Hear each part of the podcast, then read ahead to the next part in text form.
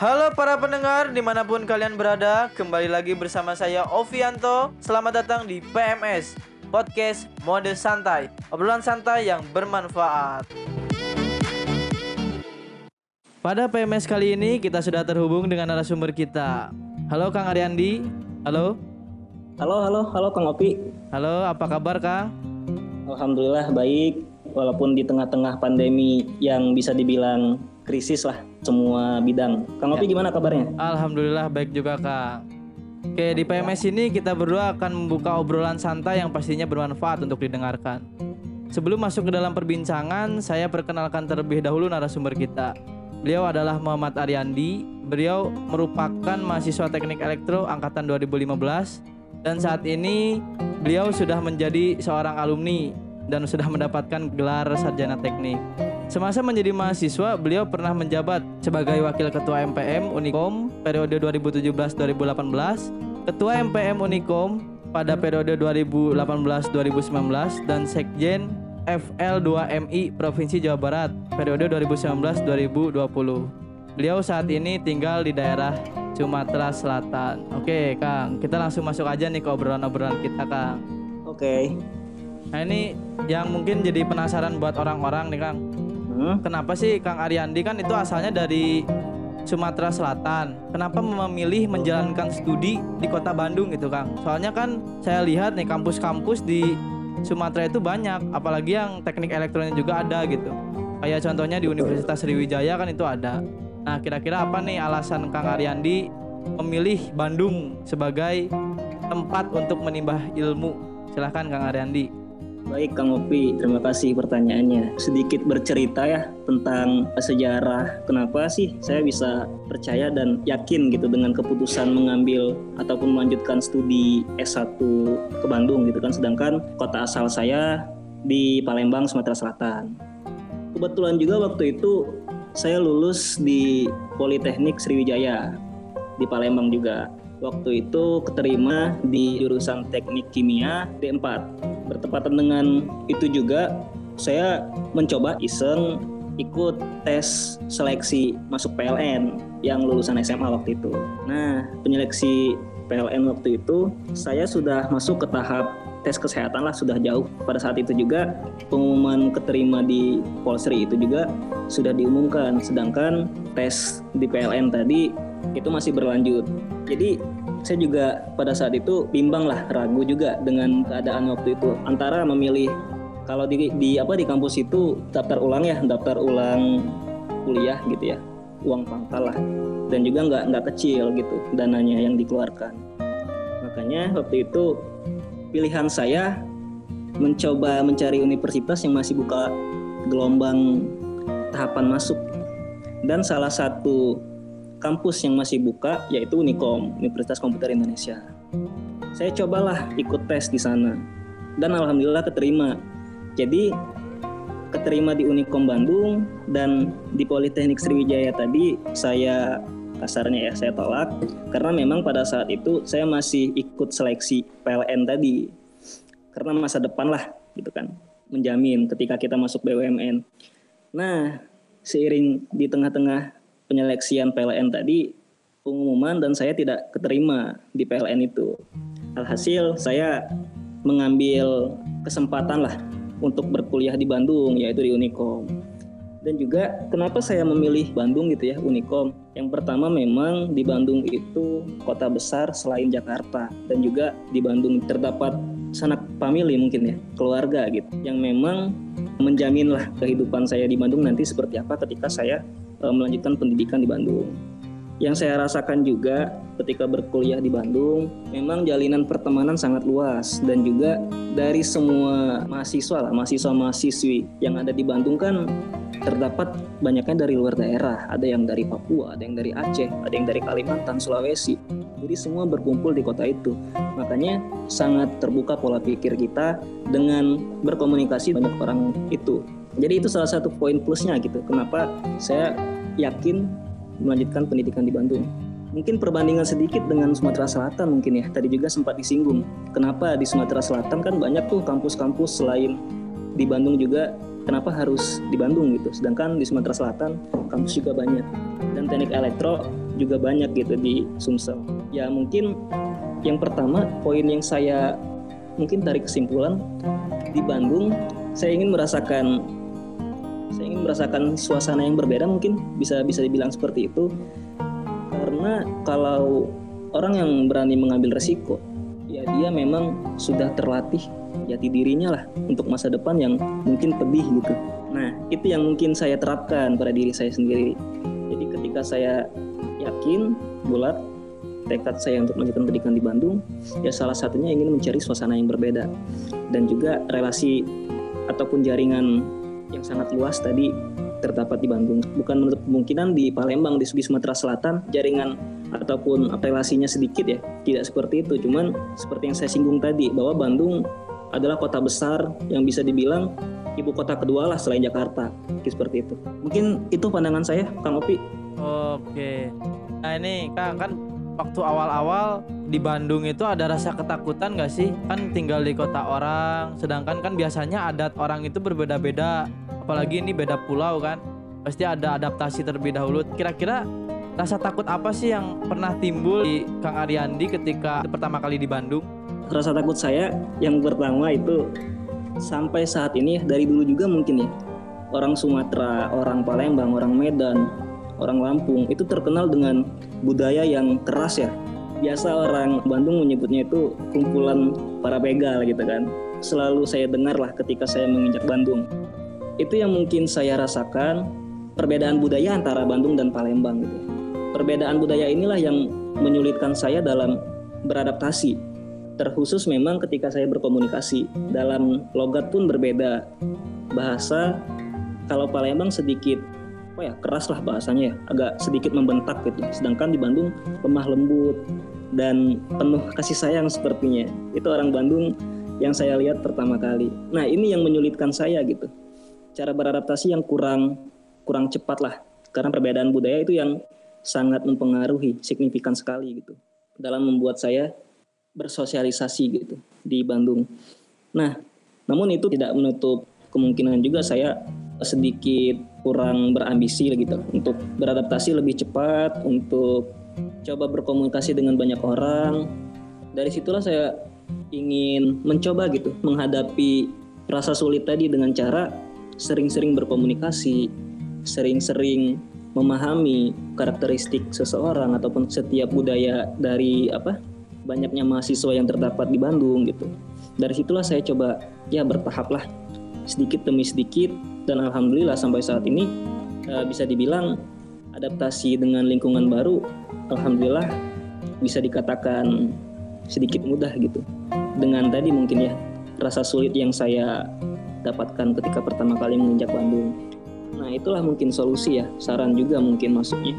Bahwasanya bukan untuk menghalangi langkah kita dalam menuntut ilmu sejauh mungkin gitu.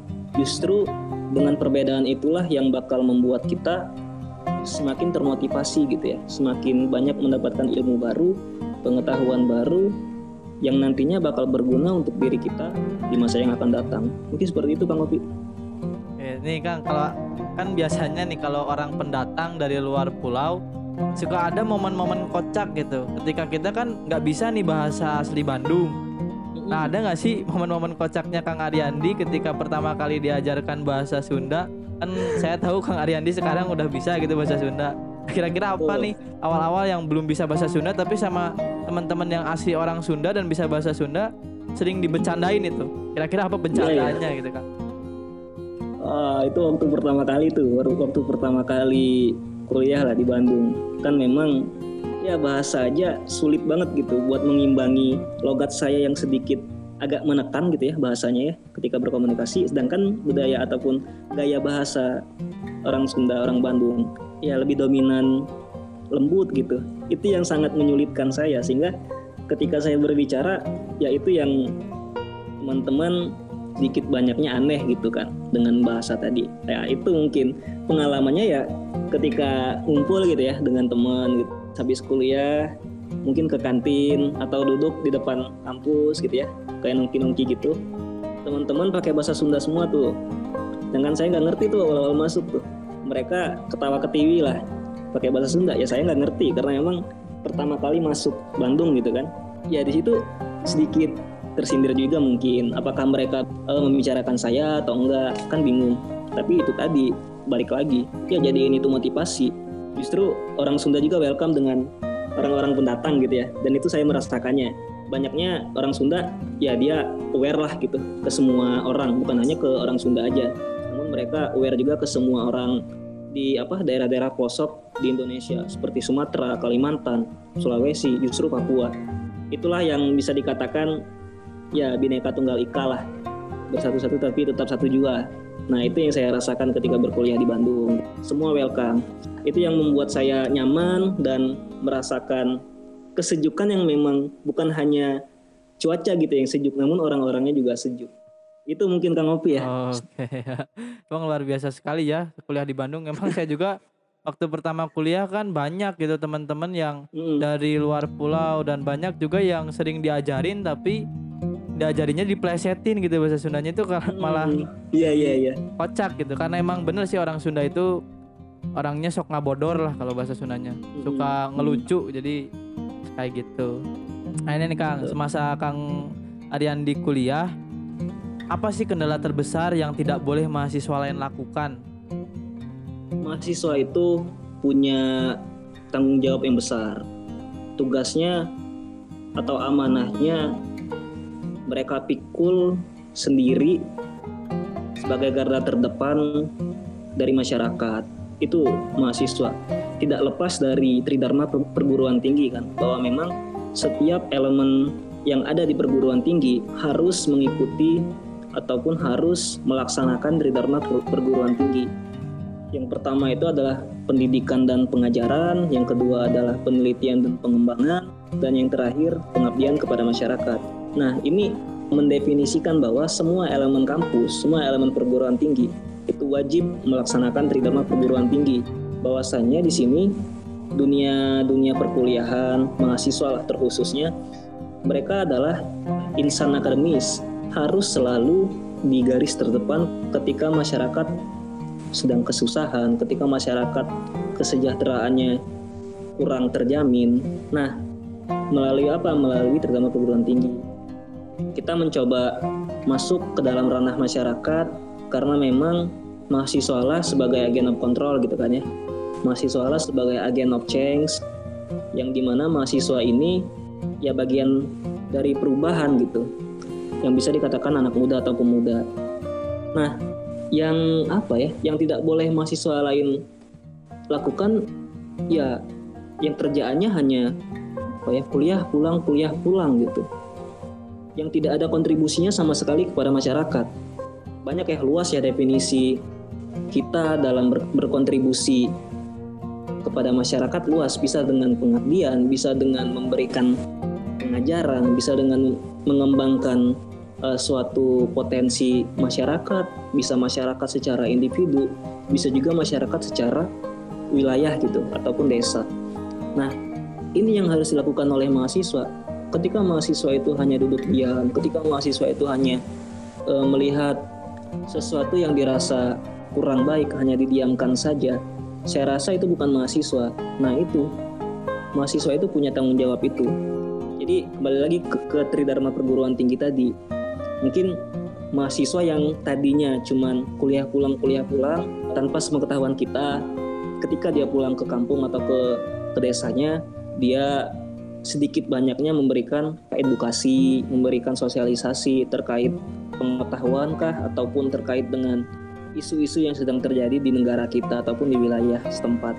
Nah, itu coba diterapkan terkhusus untuk semua mahasiswa. Jangan hanya kuliah pulang, kuliah nangkring tanpa ada kontribusi sama sekali terhadap negara ataupun masyarakatnya. Mungkin seperti itu Kang Opi. Ya benar sih, saya sepakat sama pendapatnya Kang Ariandi karena kita mahasiswa, bukan siswa lagi. Ada maha di depan siswa itu pembeda kita dengan siswa. Nah, itu terkadang banyak sekali mahasiswa yang masih belum beradaptasi, masih membawa sifat-sifatnya semasa menjadi seorang siswa. Kita kan ada tridharma perguruan tinggi lah itu menjadi acuan gitu buat kita sebagai mahasiswa agar ada pembeda nih antara siswa dan mahasiswa. Itu ya Kang ya. Betul. Ya. Nah ini Kang, anak Kang ini sudah menjadi seorang sarjana teknik. Nah, apa sih rintangan Kang Ariandi setelah lulus kuliah? Dan apa saja yang harus disiapkan sebelum lulus kuliah? Yang Kang Ariandi rasakan saat ini seperti apa? Silakan Kang. Untuk saat ini mungkin dikatakan sarjana teknik belum relevan juga, belum ideal juga ya karena memang belum diwisuda, Kang Opi. Ya, Jadi eh, kalau memang dengan apa peraturan kampus ketika sudah di apa eh, yudisium status mahasiswa itu hilang. Jadi ya bisa dikatakan saya juga alumni gitu ya. Dan juga sudah dimasukkan ke dalam grup alumni di jurusan.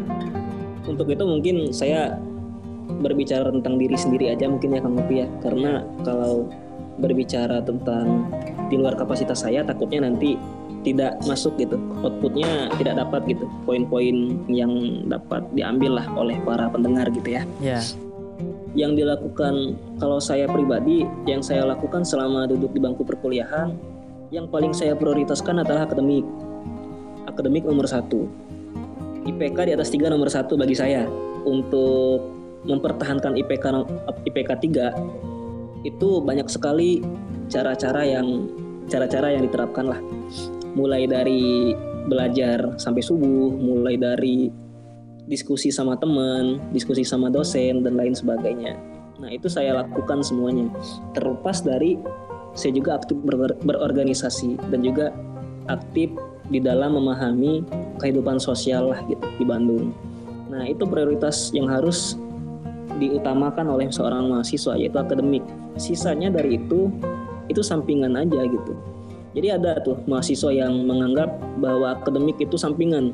Justru organisasi nomor satu. Wah itu pola pikirnya saya rasa harus diubah gitu. Karena dia berkuliah dia masuk dikuliahkan oleh orang tua. Ya itu untuk mendapatkan ilmu gitu mendapatkan pendidikan lah sesuai dengan jurusannya gitu. Kalau dia mengenyampingkan itu saya rasa dia sudah zolim kepada orang tuanya gitu kan. Nah itu yang saya khawatirkan kepada orang-orang yang berpikiran seperti itu. Makanya akademik nomor satu akademik di- diprioritaskan.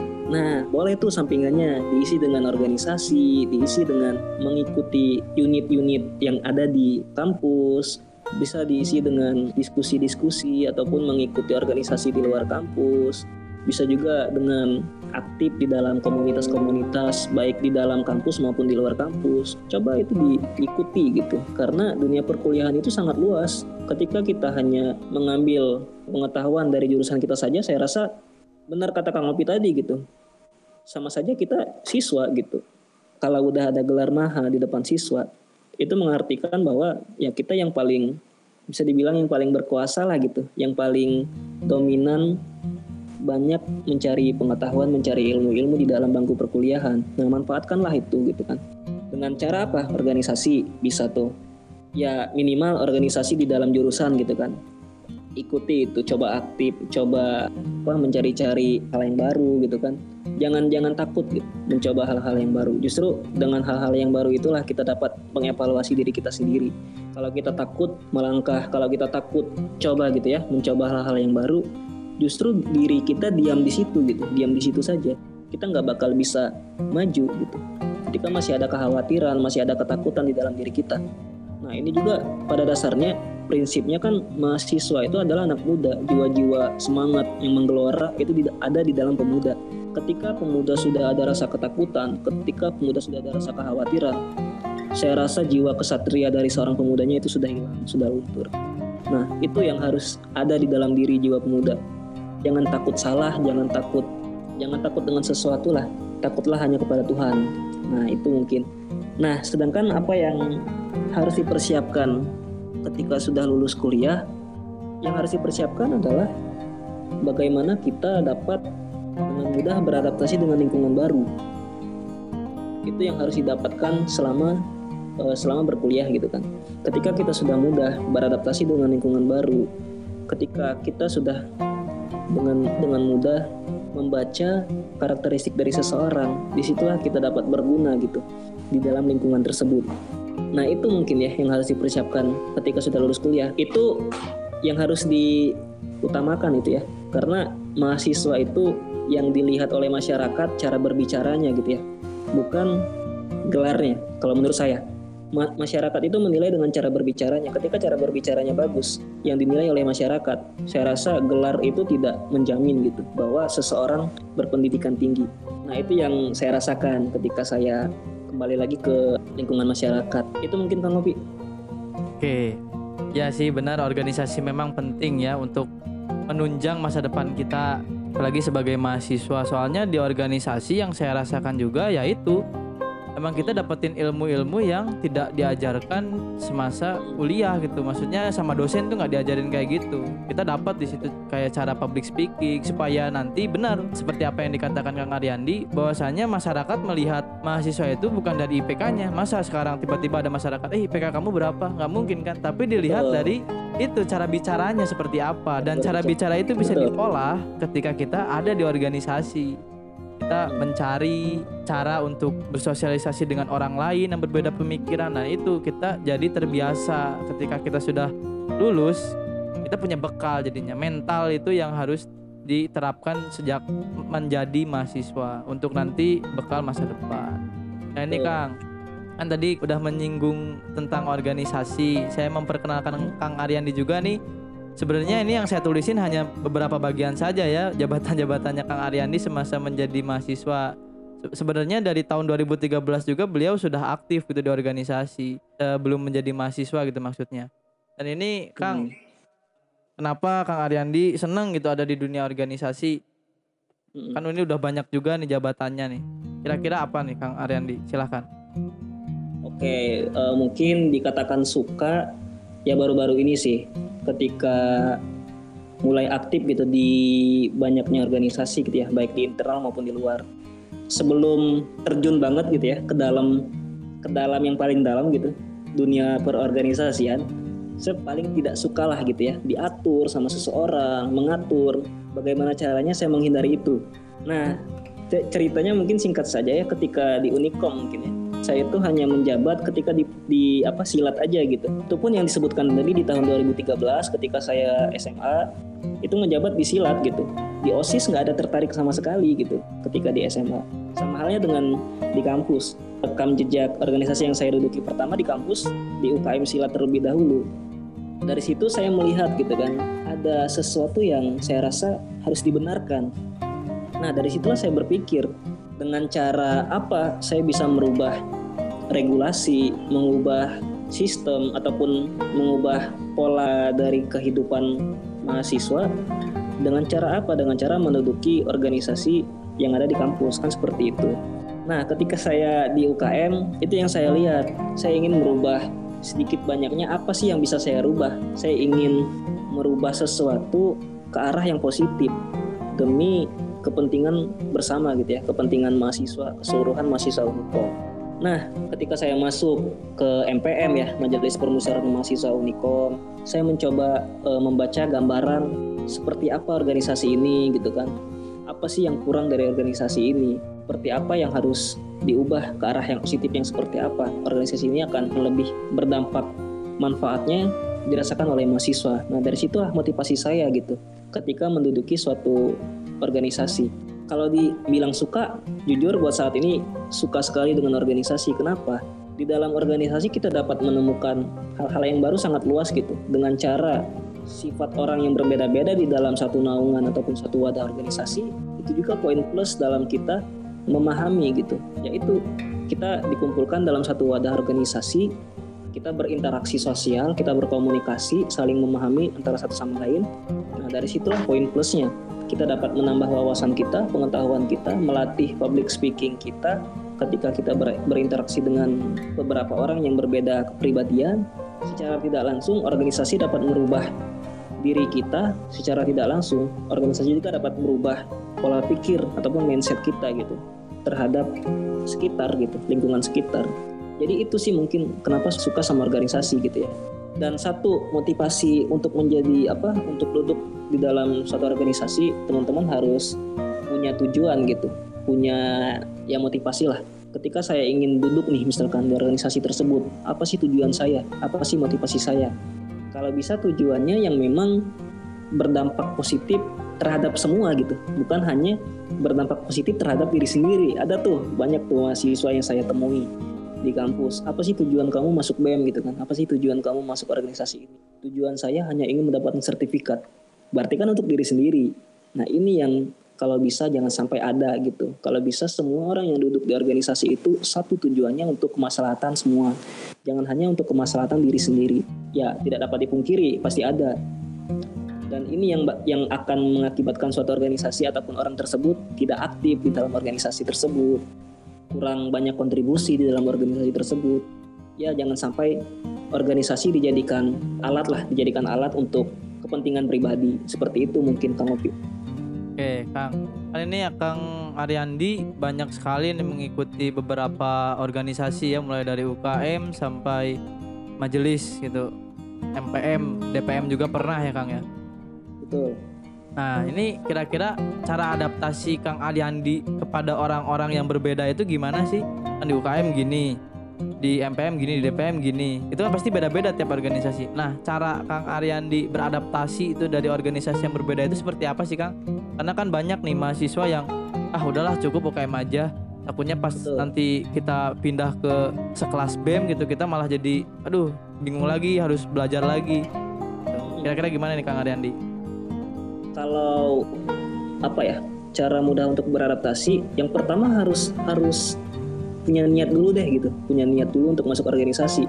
Kalau udah ada niat masuk organisasi tersebut ya syukur-syukur gitu kalau orang tersebut memang punya motivasi lebih gitu terhadap organisasi tersebut.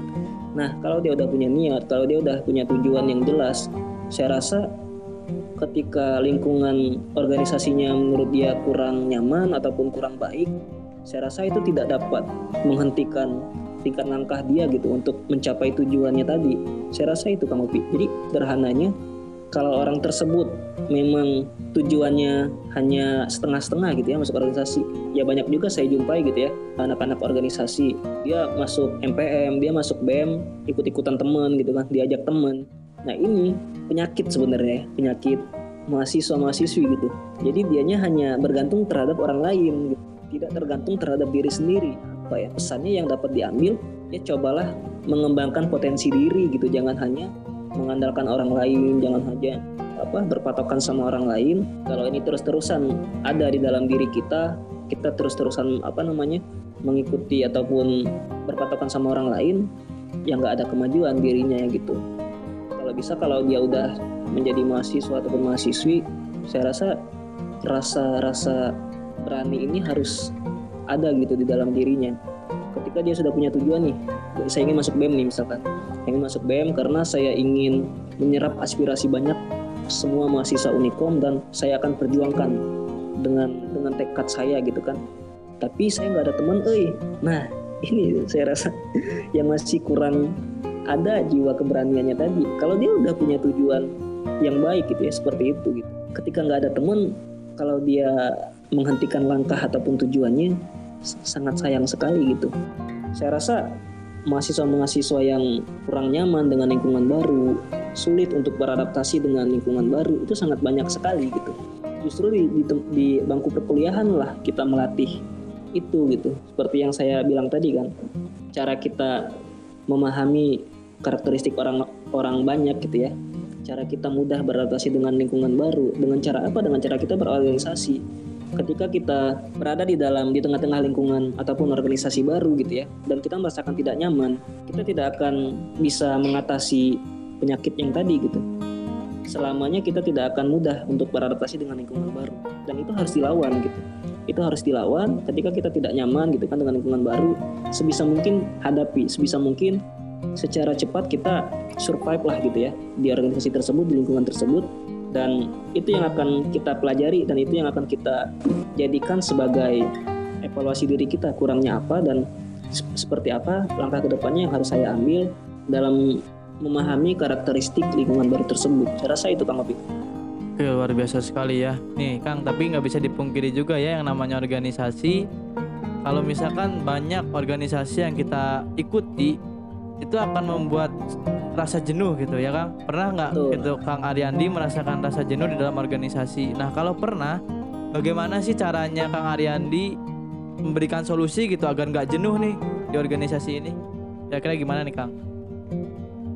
Jenuh, um, setiap pekerjaan pasti ada jenuhnya ya, pasti ada titik jenuh karena memang itu sifat manusiawi lah gitu. Setiap orang pasti punya punya titik jenuh gitu. Tidak seterusnya akan happy gitu ya dengan lingkungan yang sama.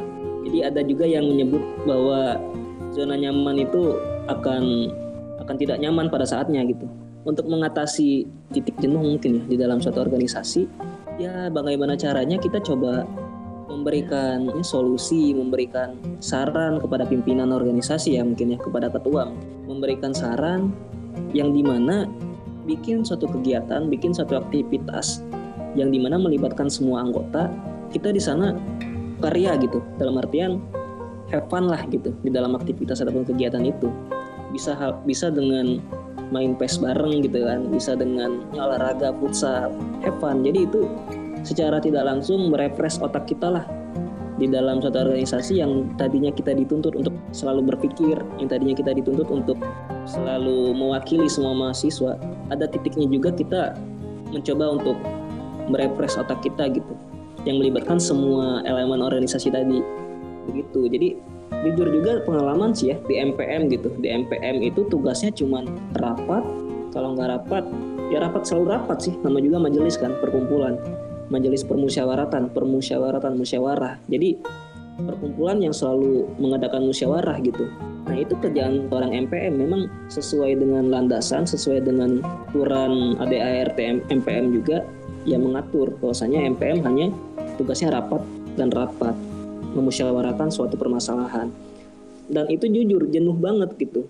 Dengan cara apa sih biar nggak jenuh? Dengan cara apa sih biar anggota juga nggak jenuh gitu ya? Dengan aktivitas kita yang selalu seperti itu. Kalau saya mencoba masuk gitu ya ke anggota gitu mencoba memahami apa yang mereka keluh kesahkan selama di MPM ya kebanyakan para anggota mengeluh dengan tugas seorang MPM yang hanya rapat gitu nah saya coba tuh mengatasi lah istilahnya mengatasi keluh kesah teman-teman tadi itu para anggota MPM dengan cara apa? Coba kita olahraga bareng gitu ya, futsal bisa atau juga dengan camping atau juga dengan bisa touring bareng gitu kan.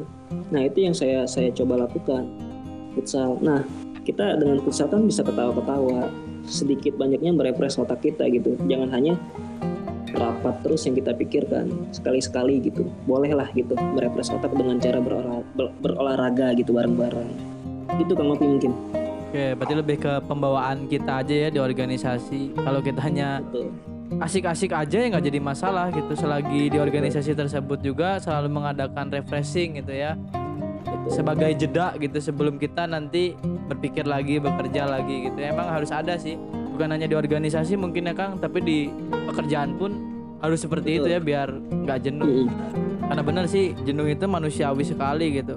Jangankan organisasi kuliah juga pasti ada jenuhnya cuma duduk dengerin dosen kita kadang jenuh lah itu gimana kitanya aja sih yang penting kita harus berani melawan rasa kejenuhan itu dengan cara yang kita suka betul jangan jangan memaksakan lah intinya ya. Iya. kalau nggak suka refreshing ke pantai maksain ke pantai malah makin jenuh tuh nanti nah, malah jadi stres gitu. Aduh saya sukanya ke gunung malah ke pantai. makin stres. Benar, benar. iya jadi sesuai dengan porsi dirinya masing-masing lah. Kalau dia suka apa naik gunung naik gunung lah refreshingnya gitu. Dia suka ke pantai ke pantai gitu refreshingnya. Ya dengan cara masing-masing lah. Oke ini kang. Kan ini tadi kita bicara terus soal organisasi gitu kan tadi akang bilang juga di awal bahwasannya kita pertama kali kuliah kita diamanahkan oleh orang tua untuk kuliah gitu bukan masuk organisasi berarti kuliah itu nomor satu dan organisasi itu Betul. nomor kesekiannya nah kira-kira bagaimana sih cara membagi waktu antara kuliah dan organisasi untuk diri Kang Ariandi sendiri itu seperti apa? Kalau saya sih dengan cara akademik, misalkan kita ambil contoh kasus lah, ketika kita berbenturan gitu ya jadwal kuliah sama jadwal organisasi. Misalkan jadwal rapat jam 8 pagi. Jam 8 pagi itu bertepatan dengan jadwal kuliah kita juga. Nah, kita harus fokus prioritasin masuk kuliah dulu, jangan sampai kita hadir rapat dulu, kita menyampingkan kelas perkuliahan kita. Nah itu jangan sampai seperti itu. Jadi bagi waktunya ya tetap fokusnya ke kuliah dulu gitu ya. Ketika ada tugas, selesaikan tugas terlebih dahulu, baru organisasi. Ketika memang organisasi lebih penting, urgensinya lebih dibutuhkan lah pada saat itu, coba bacalah gitu ya. Kira-kira tugas ini bakal selesai nggak nih besok gitu kan? Kalau memang pada hari itu si organisasi lebih butuh kamu gitu dibandingkan orang lain gitu kan inilah coba kita bagi waktu tadi dengan cara kita harus punya prioritas gitu kita harus harus punya prinsip gitu di dalam diri kita ketika memang ada jadwal yang berbenturan antara organisasi dan akademik. Kita coba mana nih yang lebih harus diselesaikan terlebih dahulu? Apakah organisasi apakah akademik? Ketika organisasi yang harus yang harus diselesaikan terlebih dahulu dan memang pada saat itu akademik bisa nanti-nanti gitu ya dengan catatan bisa nanti-nanti oke okay lah organisasi terlebih dahulu. Nah ketika memang akademik tidak bisa dinanti-nanti dan organisasi juga tidak bisa dinanti-nanti. Akademik terlebih dahulu. Organisasi masih ada orang lain gitu masih ada anggota lain. Ketika kita duduk di jabatan ketua masih ada wakil yang bisa menggantikan fungsi kita sebagai ketua. Masih ada anggota yang lainnya yang dapat mengambil keputusan selain kita. Nah, di, di organisasi itu itu gitu. Kita diajarkan dalam bekerja sama, kita diajarkan dalam organisasi diajarkan saling apa namanya saling membantu, saling bahu membahu dan itu kita dapatkan di dalam organisasi. Ketika di dunia di akademik kita nggak bisa gitu ya. Kerjain dulu nih sama teman nggak bisa lah gitu kan. Mahasiswa ya dia berdiri sendiri gitu, nggak ada penyokong, nggak ada nggak ada apa namanya yang membantu lah. Jadi dia harus menyelesaikan tugas sendiri dia harus menyelesaikan perkuliahannya jam kelas perkuliahannya sendiri. Nggak bisa diwakilkan diwakilkan oleh orang lain. Jadi saya rasa harus pinter-pinter kita lah pinter-pinter diri kita dalam membagi antara organisasi dan organisasi dan apa akademik. Dan juga kalau apa ya pengalaman organisasi dan akademik saya lebih lebih fokus kepada ketika memang berbenturan jadwalnya gitu. Karena tadi ada anggota lain gitu di organisasi. Sedangkan kita lebih bisa fokus dulu kepada akademik gitu. Ketika akademik sudah diselesaikan tugas kita sebagai mahasiswa sudah diselesaikan barulah kita mencoba mengurusi organisasi itu mungkin Kang Ngopi jadi bagi-bagi pinter-pinter bagi waktu aja gitu ya emang kalau yang namanya seorang ketua atau pemimpin atau orang-orang yang menjabat itu harus bisa tahu skala prioritas dirinya sendiri itu apa ya Kang ya? Betul. Karena kan kebanyakan mahasiswa gitu organisasi ikut kuliahnya malah terhambat karena nah, menyepelekan waktu itu. itu. Karena misalkan ada tugas hari Senin. Kita ah nantilah santai ini seminggu ini mah tanpa kita sadari gitu. Ketika deadline-nya hari Sabtu dan hari Sabtu tiba-tiba hari Jumatnya kita dapat berita bahwa hari Sabtunya juga kita ada rapat misalkan nah itu yang bikin kewalahan nah, harusnya jangan menunda-nunda itu penting gitu kita ada tugas langsung misalkan dari akademik dari organisasi ada tugas langsung misalkan. Jadi lebih tahu skala prioritas itu yang mana gitu. Emang bener sih harus seperti itu biar nggak kewalahan gitu. Karena kalau menurut saya sih akademik sama organisasi harus jalan bebarengan gitu. Karena sama-sama penting untuk masa depan.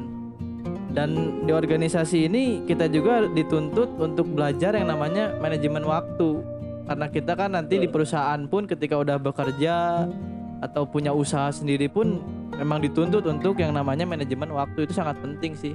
Dan kita bisa dapatkan dan kita biasakan diri mulai dari sekarang. Mengikuti organisasi mahasiswa. Nih Kang, kan Kang Ariandi udah beberapa kali ini menjabat. Kira-kira sharing lah gitu ke para pendengar, ke saya juga mungkin. Suka duka apa sih yang Kang Ariandi dapatkan selama menjadi seorang pemimpin dan benefit apa aja yang Kang Ariandi dapatkan ketika menjabat gitu. Silahkan Kang Ariandi. Duka dulu deh mungkin ya, duka dulu baru nanti di ujungnya ada suka gitu ya. Kalau kalau duka yang dirasakan apa ya bukan hanya seorang pemimpin gitu yang merasakan pasti anggota juga merasakan karena di dalam organisasi itu kalau satu susah pasti semua susah gitu itulah butuh seorang pemimpin yang dapat menaungi semua anggotanya yang dapat merangkul semua anggotanya jadi ketika ada anggota yang punya masalah gitu ya entah itu masalah pribadi ataupun masalah organisasi harusnya ketua dapat memahami itu dan mencoba menyelesaikan agar apa? Agar si anggota tersebut dapat dia ngerasa bahwa saya benar-benar dirangkul oleh ketua gitu. Dan dari situlah muncul nanti ada ikatan emosional lah antara anggota dan ketua. Nah itu yang harus dimunculkan dari seorang ketua. Pengalaman sih duka mungkin ya. Yang dirasakan ketika kita di organisasi itu yang paling sering dirasakan itu ketika suatu kegiatan ataupun ketika suatu aktivitas yang kita selenggarakan program proker ya program kerja kita yang kita selenggarakan itu tidak sesuai dengan yang diharapkan itu semua merasakan ya kurang maksimal lah gitu kan kesedihan lah mungkin nah dari situlah eh, kita dapat melihat gitu kan apa sih yang kurang dari organisasi kita? Apa yang harus dibenahi? Apa yang harus diperbaiki? Itu juga dapat membuat kita mengevaluasi secara pribadi juga dan secara organisasi. Dengan cara apa? Dengan cara memperbaiki kesalahan-kesalahan yang sudah dilakukan gitu ya. Melalui apa? Melalui program kerja yang diselenggarakan tadi. Itu sih yang paling sering dirasakan gitu ya. Contohnya apa? Ketika kita membuat suatu proker yang besar lah mungkin ya, kita bisa ambil contoh kasus studium general lah gitu ya, kuliah umum gitu ya, yang mengundang pejabat tinggi gitu, pejabat negara, pejabat wilayah, dan beberapa pejabat lah. Ketika memang di hari H pejabat tersebut tidak hadir gitu kan, nah itu menjadi kekecewaan lah, menjadi kekecewaan, menjadi kesedihan lah dari semua anggota organisasi, dan itu dukanya gitu. Di balik itu semua kan kita dapat mengevaluasi diri kita apa kurangnya dan seperti apa ke depannya ketika kita melaksanakan program kerja yang sama gitu. Dan juga ini berlaku juga untuk adik-adik nanti yang akan melanjutkan kita di organisasi tersebut gitu. Jangan sampai pengalaman-pengalaman ini hanya kita rasakan sendiri tanpa kita share gitu ke adik-adik ataupun ke orang-orang lain. Dalam artian di sini untuk coba memberikan berjalan maksimal, tidak merasakan dengan apa yang kita rasakan. Nah, kalau sukanya, saya rasa banyak sekali lah sukanya. Kita dapat e, menjalin relasi pertemanan yang harmonis antara anggota. Kita juga dapat merasakan jalinan apa pertemanan yang sangat baik bukan hanya terhadap anggota namun juga terhadap beberapa organisasi-organisasi yang ada baik di dalam lingkungan kampus sendiri dan juga baik di luar kampus. Kalau di dalam kampus mungkin dengan himpunan, dengan BEM, dengan MPM dan DPM. Kalau di luar kampus mungkin dengan himpunan yang ada di kampus-kampus lainnya. Banyak sekali mungkin uh, sukanya ya. Yang dan juga ketika tadi sukanya mungkin ketika kita menjalankan suatu program kerja, kita contoh, kita ambil contoh kasus juga mungkin menyelenggarakan studium general, kuliah umum dan pejabat yang kita undang hadir itu sangat senang rasanya kegembiraan yang sangat tidak bisa diungkapkan mungkin dari semua anggota ketika program kerja yang kita selenggarakan berjalan dengan sesuai yang diharapkan. Walaupun memang setiap program kerja pasti ada sedikit banyaknya kendala dan kesalahan gitu ya. Namun semua itu terlepas dari suka dan duka, semua ada gitu. Sukanya tadi dan dukanya ya bagaimana caranya kita sebagai organisator menghadapi duka yang kita rasakan di dalam organisasi menjadi ambisi, menjadi motivasi kita mengubah itu menjadi suka gitu. Mungkin itu Kang Opi. Oke. Nih Kang, saya mau nanya nih. Tadi kan suka duka udah, terus kita bicara panjang lebar tentang organisasi. Ini Kang, Kang Ariandi sekarang ini lagi menjabat nih sebagai Sekretaris Jenderal Forum Lembaga Legislatif Mahasiswa Indonesia Provinsi Jawa Barat, Kang. Nah, kan ini di sini ada kata mahasiswanya, sedangkan Kang Ariandi ini bisa dikatakan karena sudah judisium itu sudah bukan mahasiswa. Nah ini awal ceritanya gimana sih Kang? Kok bisa jadi sekretaris jenderal di forum ini gitu? Yang notabene ini kan kata uh, mahasiswa gitu. Hmm. Gimana Kak? Kalau setiap organisasi punya budaya, punya aturan yang berbeda-beda. Kalau organisasi FL2MI ini sendiri bergerak atas dasar kepedulian terhadap masyarakat gitu ya. Dan juga FL2MI ini hadir di dalam mengkawal kebijakan-kebijakan dari parlemen negara, baik parlemen negara maupun pemerintah negara. Nah, dari situlah kita mencoba melibatkan semua legislatif kampus. Di dalam satu naungan FL2MI ada tingkat pusat, ada juga tingkat wilayah yaitu provinsi. Nah, ceritanya mungkin kenapa bisa menduduki jabatan sekjen ya di FL2MI Jabar? Ceritanya memang tidak ada niatan untuk menjabat di FL2MI Jabar gitu. Cuman seperti saya juga pernah menulis gitu ya di di platform sosial media bahwasanya amanah itu tidak dicari namun ketika amanah diberikan ambillah amanah itu dan lakukan apa yang kamu bisa di organisasi tersebut yang memang berdampak baik terhadap semua.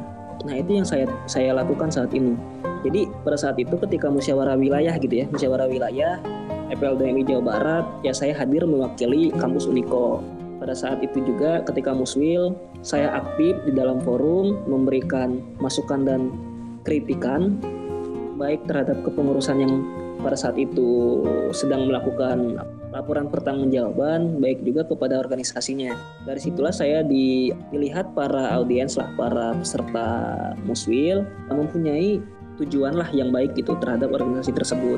Dari situlah saya disar apa namanya direkomendasikan oleh peserta musyawarah wilayah untuk menjadi korwil pada saat itu dan bertarung dengan mahasiswa kampus lain ada dua paslon pada saat itu dan hasil dari pemungutan suara itu memenangkan paslon dari kampus lain dan saya kalah lah gitu ya hasil penghitungan suara. Nah dari situ kalau di FL2MI Jabar kan hak prerogatif Korwil terpilih dalam menentukan ataupun memilih jajarannya itu hanya ada di dalam Korwil terpilih. Nah, pada saat itu saya mendaftarlah masuk gitu ya ke FLTMI Jawa Barat dan dari Korwil terpilih tersebut menghubungi saya dan menawarkan gimana kalau Ariandi menjadi sekjen gitu kan wakil saya dan saya mengiyakan pada saat itu. Nah dari situlah mungkin ceritanya kenapa saya bisa menduduki jabatan sekjen FLTMI Jabar. Nah tadi juga disinggung kenapa organisasi ini adalah organisasi mahasiswa. Kenapa saya yang statusnya bukan lagi mahasiswa masih bisa menjabat gitu ya di organisasi ini gitu ya. Kalau di FL2MI memang ada ART-nya mengatur bahwa anggota dari FL2MI Jabar adalah mahasiswa gitu kan. Nah, ketika saya menjabat di FLDMI Jawa Barat, ketika pemilihan pada saat itu status saya masih mahasiswa. Makanya ketika saya sudah tidak lagi menjadi mahasiswa, jabatan sekjen ini masih tetap ada sampai selesai masa kepengurusan. Sama halnya dengan Korwil saat ini, sama halnya dengan Kor Korpus uh, saat ini juga beliau pada saat pemilihan masih menjadi mahasiswa namun di tengah di tengah kepengurusan beliau juga lulus gitu kan dan masih uh, menjabat harus menyelesaikan masa kepengurusannya. Nah itu budaya yang ada di dalam FLDMI Jawa Barat. Jadi seperti yang saya bilang tadi, setiap organisasi punya budayanya masing-masing, punya aturannya masing-masing, dan di FLDMI seperti itu. Begitu Kang Opi. Oke luar biasa sekali Kang Ariandi. Saya doakan semoga lancar gitu di kepengurusannya di uh, forum tersebut ya Kang. Amin. Oke, ini Amin. untuk terakhir nih Kang Ariandi ya. Saya minta pesan gitu dari Kang Ariandi untuk para pendengar PMS Silahkan Kang Ariandi pesan-pesannya. Baik, uh, untuk pesan dan kesan ya mungkin ya, uh, ya. pesan lah, pesan kepada pendengar. Saya rasa jika kamu mahasiswa, cobalah sedikit membuat diri Anda peduli terhadap sesama gitu kan, peduli terhadap masyarakat, peduli terhadap masyarakat setempat. Jadi dalam artian mahasiswa di sini kan memang punya tugas tadi seperti yang saya singgung tadi dan jika kamu pemimpin gitu ya, pemimpin suatu organisasi ataupun ketua suatu organisasi, sesusah-susahnya kamu jadi ketua, sesusah-susahnya kamu jadi pemimpin, kamu adalah pemimpinnya, kamu adalah ketuanya. Jadi jangan tinggalkan anggota gitu. Naungi anggota, rangkul anggota, sesulit apa pun permasalahan yang dihadapi oleh anggota, ketua harus hadir ikut menyelesaikan permasalahan tersebut gitu kan. Jadi uh, ada juga pesan nih uh, kepada ketua mungkin ya. Kalau menurut saya pemimpin yang berhasil adalah pemimpin yang dapat menemukan pemimpin selanjutnya. Jadi kalau definisi saya pemimpin yang berhasil itu adalah pemimpin yang dia menemukan pemimpin selanjutnya yang memang dapat melanjutkan estafet perjuangan dari pemimpin sebelumnya. Jadi mungkin itu ya Kang Opi ya pesannya. Dari obrolan kita dari awal sampai akhir itu semuanya pesan pesan semua kayaknya ya. Ya. ya pendengar sebisa mungkin eh, menjadikan apa yang kita obrolin, apa yang kita bahas di podcast ini mengartikan semuanya adalah pesan kepada semua pendengar gitu ya, baik dia mahasiswa ataupun eh, yang sudah menjadi alumni. Ya. Mungkin seperti itu Kang Opi. Oke, tepuk tangan dulu dong untuk Kang Ariandi. Kang, saya ucapkan terima kasih ke Kang Ariandi yang telah menyempatkan waktu untuk berbincang di PMS ini. Semoga dari perbincangan ini para pendengar bisa mendapatkan manfaat. Mungkin sekian ya Kang untuk PMS episode kali ini. Sampai jumpa di episode PMS berikutnya. Bye.